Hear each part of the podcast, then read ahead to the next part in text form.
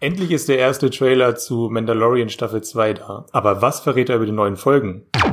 Herzlich willkommen zu einem neuen Streamgestöber-Check. Hier sprechen wir ganz kurz über die heißesten Nachrichten der Film-, Serien- und Streaming-Welt. Ich habe hier den äh, Star Wars-Experten und wahrscheinlich auch den größten Star Wars-Fan der Welt, Matthias, bei mir. Ähm, Matthias, hallo. Hallo Hendrik. Hi, äh, ich bin auch Star Wars-Fan, aber ich glaube, du bist ähm, wirklich nochmal drei Stufen über mir. Aber wir haben uns gestern äh, sehr über den neuen äh, Trailer zu Mandalorian Staffel 2 gefreut. Erstmal ganz kurz, äh, wie hat er dir gefallen?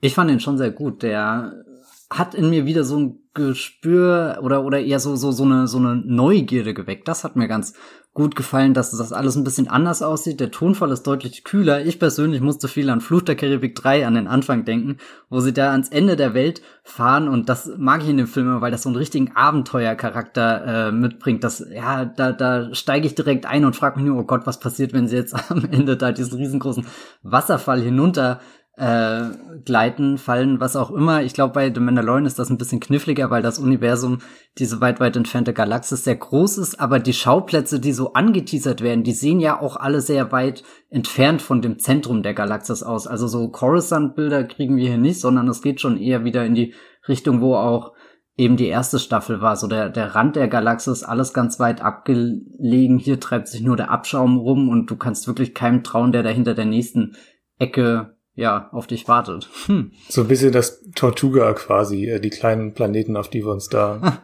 äh, ah, wer, wer ist denn dann der Jack, Jack Sparrow von Mandalorian? Ist es dann Baby Yoda? Oh Gott, Oder wer nee, ist das? Ich, äh, ich will den Flutter-Kelvig-Vergleich gar nicht so arg viel weiter ja, wir könnten ruhig noch ein bisschen einsteigen. Ah nee, also mir hat er auch gefallen. Also ich habe auch das Gefühl, dass mir die Trailer immer besser gefallen, also zu Mandalorian zumindest, als die Serie. Das war schon bei, der, bei dem allerersten, ich habe mir den allerersten Trailer nochmal angeguckt zu Mandalorian jetzt. Und äh, der hat mich damals extrem abgeholt, äh, weil er wirklich dieses, dieses, so ein ganz außergewöhnliches, nostalgisches und gleichzeitig irgendwie sehr, sehr frisches ähm, Star Wars-Gefühl mitbringt. Und das war bei dem jetzt irgendwie ähnlich. Ich hatte direkt Gänsehaut bei allem, was da so passiert ist. Wirklich alles sehr groß, plötzlich, aber das war eben bei dem, bei dem allerersten Trailer auch schon so, dass man irgendwie so eine riesige Star Wars Welt präsentiert bekommt mit kleinen ähm, Figuren da drin. Das finde ich schon sehr spannend. Ähm, und wo wir schon bei Figuren sind, ähm, es kommt eine geheimnisvolle Figur darin vor. Kannst du da was zu sagen?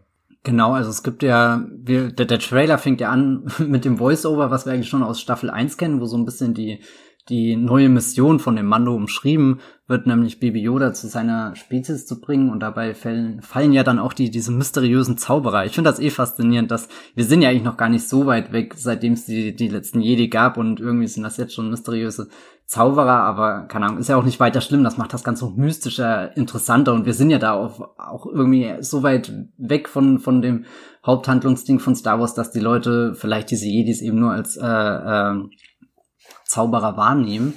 Und gerade wenn dann eben von den Zauberern beziehungsweise Jedis die Rede ist, ist da diese Kapuzengestalt und man weiß gar nicht genau, wer das, äh, welche Figur das jetzt ist. Ähm, ich hatte gestern so ein bisschen durch Twitter und Reddit gescrollt, was die Leute da geschrieben haben. Und der erste Verdacht war natürlich, oh, ist das unser erster Einblick in äh, die Live-Action-Version von Ahsoka Tano, die ja vielleicht in der Serie auftritt, gespielt von Rosario Dawson. Das ist allerdings nicht der Fall. Da Woher kennen wir die denn eigentlich? Äh, Ahsoka Tano ist eigentlich, die meisten Star Wars-Fans kennen die sicherlich aus The Clone Wars. Da wurde sie eingeführt, der Animationsserie beziehungsweise dem Kinofilm, der dem Ganzen voranging und sie kam dann später auch nochmal in Star Wars Rebels vor, auch einer Animationsserie aus dem Star Wars Universum und ich glaube, sie gehört schon so zu diesen ähm, wertvollsten, spannendsten Figuren, die nach George Lucas irgendwie entstanden sind und äh, Dave Filoni, der ja jetzt auch bei The Mandalorian beteiligt ist, der, glaube ich, setzt sich da immer sehr stark für sie ein und, und bringt sie in das Star Wars-Universum zurück, dass ihre Geschichte nie endet. Das ist vielleicht auch ein Problem, aber ich glaube, das kann man in einem anderen Star Wars-Podcast klären. Vorerst ist es, glaube ich, einfach sehr aufregend, dass diese Figur, die wir so lange und aus wirklich sehr vielen verschiedenen Perspektiven im Star Wars-Universum in diesen Animationsserien erforscht haben, dass die jetzt im Live-Action-Gewand auftritt, da, da freuen sich bestimmt viele schon auf die Umsetzung und ich bin auch ganz neugierig, wie es einfach aussieht, wie, wie das in Bewegung dann gemacht wird. Das war ja auch ein ganz großer Reiz äh, hier von dem äh, Killer-Druiden in der ersten Staffel hier, dass man, Taika Waititi spricht den ja ganz witzig, aber dass man ihn einfach mit seinen ganzen Moves sieht, wie, wie läuft das ab und so, das, das konnte man davor auch noch nie so im Detail ähm, perfekt ähm, erleben, also hier diese IG-Einheit. Und äh, ja. äh, die Figur, die du jetzt im Mandalorian-Trailer meinst, die wird äh, von Sasha Banks gespielt. Und das ist ein Wrestling-Star, also kommt eigentlich aus einer ganz anderen Ecke, aber The Mandalorian hat ja eine gewisse Tradition mit verrückten Casting-Entscheidungen. Erste Staffel war hier Werner Herzog, der deutsche Filmemacher, in einer kleinen Rolle zu sehen und auch Carl Weathers, irgendwie so ein Schauspielveteran, wo niemand wahrscheinlich jeder mit gerechnet hätte, dass er mal in einer Star Wars Serie mitspielen wird, taucht dann da plötzlich auf. Alles so, ja, un unkonventionelle Casting-Entscheidungen und Staffel 1 hatte dann natürlich auch Gina Carano, die dann eine größere Rolle spielt und der jetzt auch zum, zum festen Ensemble der Serie gehört und Sascha Banks äh, kommt da jetzt aus einer ähnlichen Ecke. Wen sie genau spielt, das weiß man nicht, aber es gibt natürlich Gerüchte. Es gibt bei jedem Star Wars Projekt so viele Gerüchte. Es ist natürlich wichtig zu betonen, dass davon noch nichts offiziell bestätigt ist. Und insofern kann das jetzt alles, was wir, was wir hier spekulieren, dann zum Start der Serie nicht eintreffen. Deswegen seid nicht enttäuscht. Aber so die, die gängigste Theorie oder das gängigste Gerücht ist, dass ähm, Sascha Banks als Sabine Wren auftritt. Das ist auch eine Figur, die in Star Wars Rebels vorkam und eine Verbindung natürlich zu den Mandalorianern hat, weil sie ist auf dem Planeten Mandalore geboren und in dem Verlauf von Star Wars Rebels macht sie auch Bekanntschaft mit dem Dunkelschwert. Das ist ja die Waffe, die sie jetzt im Besitz von dem Bösewicht Moff Gideon befindet, der in der zweiten Staffel von The Mandalorian auch nochmal wichtig wird. Also da, da sind schon viele Anknüpfungspunkte, dass es absolut Sinn ergibt, diese Figur jetzt in äh, äh, The Mandalorian reinzuholen und auch später, um die Geschichte mit Asako, oh Gott, ein Zungendreher. Ahsoka Tano. Genau, Ahsoka Tano auszubauen. Ähm, ich glaube, dass es stimmt. Zumindest bin ich sehr gespannt. Ich will es ehrlich gesagt sehen, deswegen glaube ich, dass es stimmt. Mhm. Äh, ich finde das eigentlich ziemlich spannend, was du jetzt über den äh, Star Wars Rebels ähm, Zufluss da so erzählt hast, weil mh, hm, mir gefällt das relativ gut. Das sind alles Figuren, die ich nicht kenne. Ich habe diese, die habe die Animationsserie nie gesehen. Äh, und das stößt da dann so ein bisschen zusammen mit dem Nostalgieansatz von John Favreau, der die ganze Serie da beaufsichtigt. Und der hat jetzt ja was vor ähm, in der zweiten Staffel mit ähm, The Mandalorian. Kannst du dazu was sagen? Er hat ja neulich schon gegenüber Entertainment Weekly gesagt, dass er das Ganze ein bisschen größer machen will, mehrere Handlungsstränge, die parallel verlaufen. Das finde ich allein deswegen interessant, weil ja die erste Staffel sehr konzentriert, sehr einfach strukturiert war irgendwie. Du hast dieses kleine Abenteuer, wir gehen wirklich von einer Episode in die nächste, da passiert nichts außenrum, das soll sich jetzt nicht negativ anhören, ähm, sondern diese, dieses Reduzierte war ja auch ein bisschen ein Gewinn für den Mandalorian. Ja, das war ein ganz eigener Ton, der der Mandalorian auch so ein bisschen ausgemacht hat. Ja. Ähm, aber findest du es jetzt positiv, dass es ein bisschen breiter wird alles? Ich schon, weil ich habe mir von The Mandalorian auch gewünscht, dass das eine Serie ist, in der ich mehr versinken kann. Da hatte ich immer ein bisschen mhm. meine Probleme mit diesen doch sehr kurzen Episoden auch.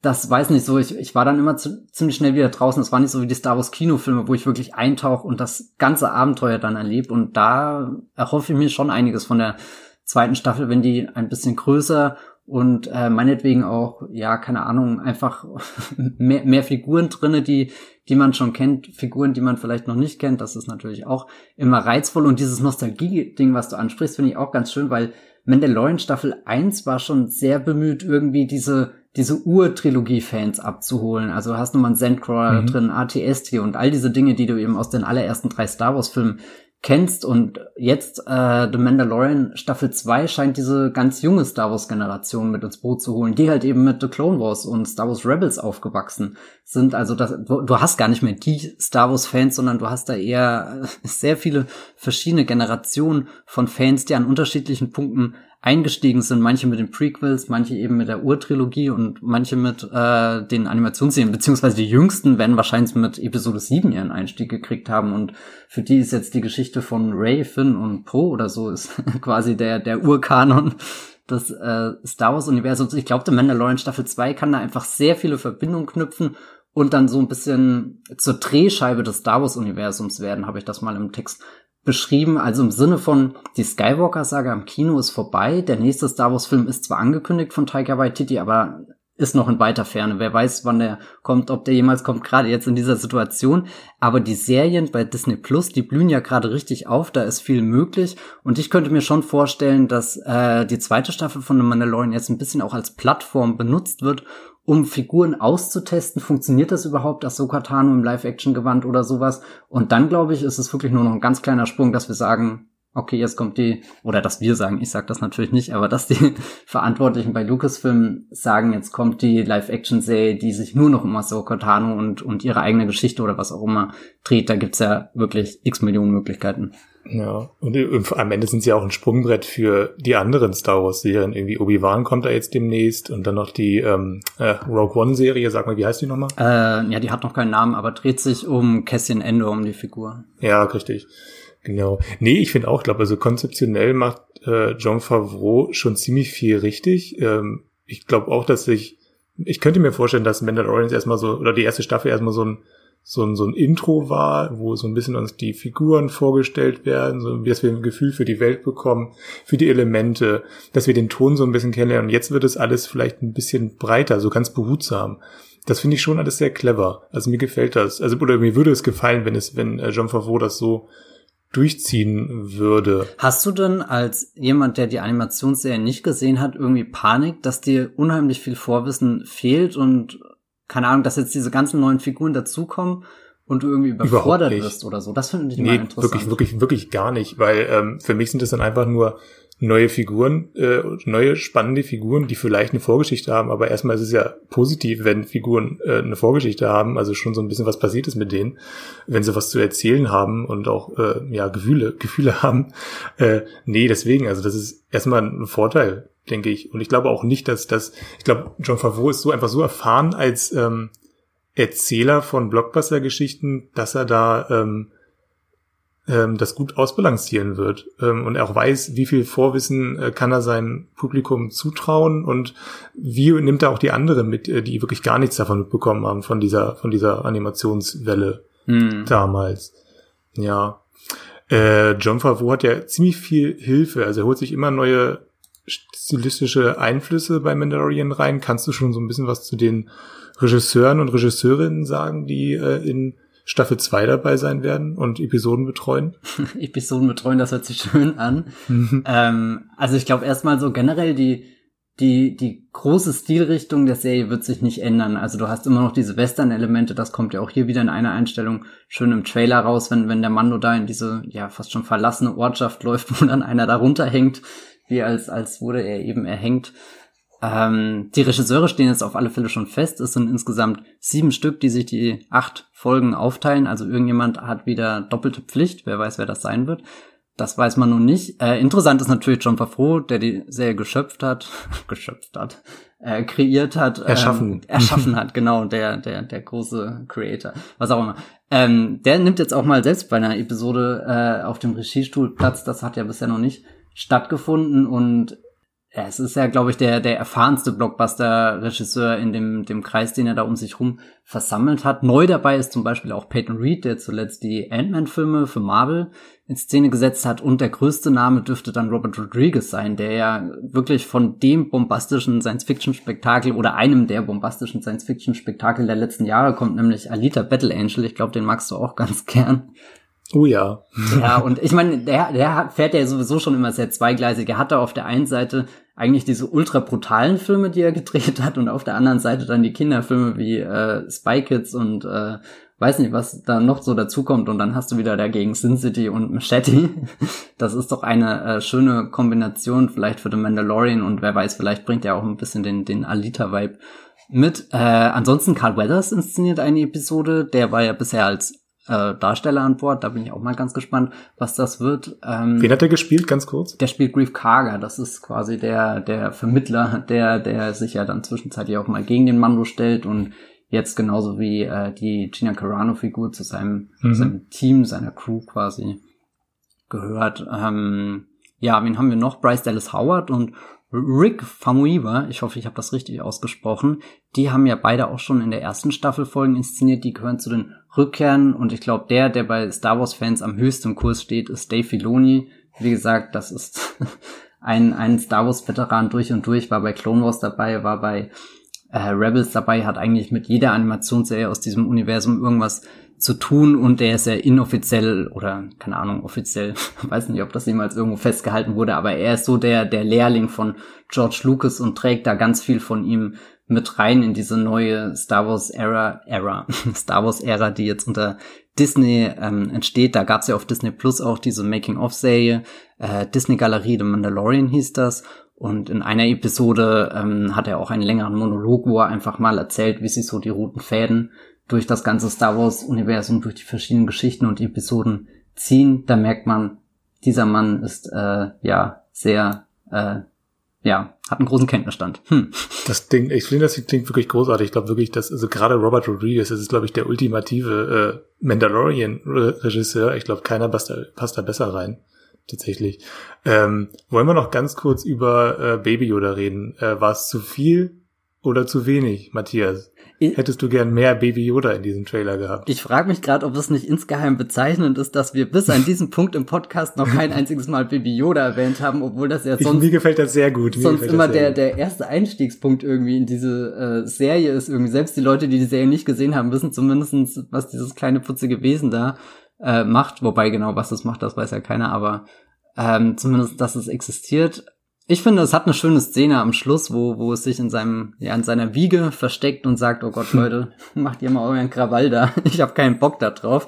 Das äh, fasst manchmal sehr gut meine Stimmung zusammen. Ich glaube, das ist ein Gift, was sich vielfältig einsetzen lässt. Ich also ich mag Baby Yoda auch, aber ich finde, er könnte sich auch gerne in der zweiten Staffel häufiger mal verstecken. also nee, äh, wir haben auch eine kleine Umfrage bei Twitter gemacht. Da haben jetzt, naja gut, 63 Leute abgestimmt, aber ähm, die meisten haben dann doch gesagt, äh, es ist erstmal, oh, Baby Yoda ist, glaube ich, die beliebteste Antwort. Ne, die Hälfte war ist einfach nur immer noch verzaubert von dem kleinen Kerl. Nee, aber dann, dann hält sich das schon so ein bisschen die Waage dann, ähm, weil zu wenig oder zu viel. Zu viel ähm, führt gerade sogar. Also vielleicht, äh, ich glaube nicht, dass es, ich glaube, der ist immer noch der kleine Liebling von Mandalorian und immer noch das, so das Maskottchen.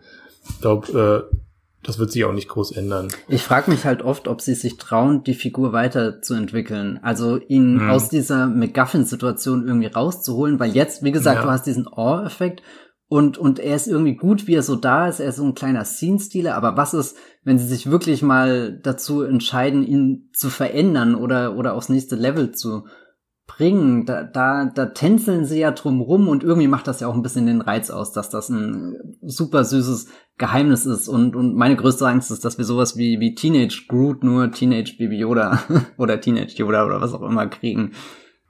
Ja, das wird die große Aufgabe sein, da ihn irgendwie noch so ein bisschen anzufüllen. Ich glaube, das wird auch passieren, bin optimistisch.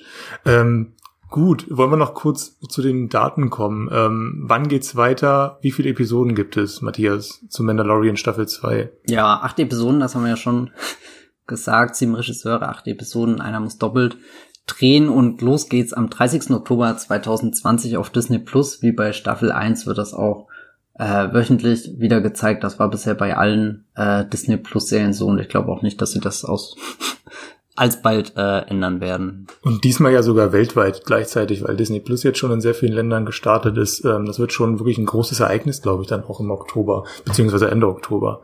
Ich freue mich da sehr drauf. Ähm, wir haben äh, schon zwei Mandalorian Podcast Folgen aufgenommen. Ich glaube einmal wirklich den kurzen Check ähm, zu der zu der zu der ersten Staffel Mandalorian und dann gab es noch auch einen großen ähm, eine große Analyse der ersten Staffel, wo wir darüber sprechen, ähm, wie gut Staffel 1 überhaupt ist. Die könnt ihr euch gerne anhören. Ähm, Matthias, wo kann man dich denn außerhalb des Podcasts lesen? Ihr könnt mich natürlich auf Moviepilot lesen, da schreibe ich sehr viel. Vielleicht auch zu dem Mandalorian, wer weiß. Oder ihr schaut bei Twitter vorbei, da bin ich als Matthias Hopf beziehungsweise als Bibelbrox ist da mein Handle, da bin ich unterwegs. Äh, ich bin bei Twitter als Hokkaido-Kürbis unterwegs und bei Moviepilot schreibe ich als Hendrik Busch, äh, so wie ich ganz normal auch heiße. Äh, ja, genau. Wenn ihr Feedback oder Wünsche für weitere ähm, Checks habt, dann schreibt das an podcast.moviepilot.de und äh, ja, streamt was Schönes. Bis zum nächsten Mal. Ciao.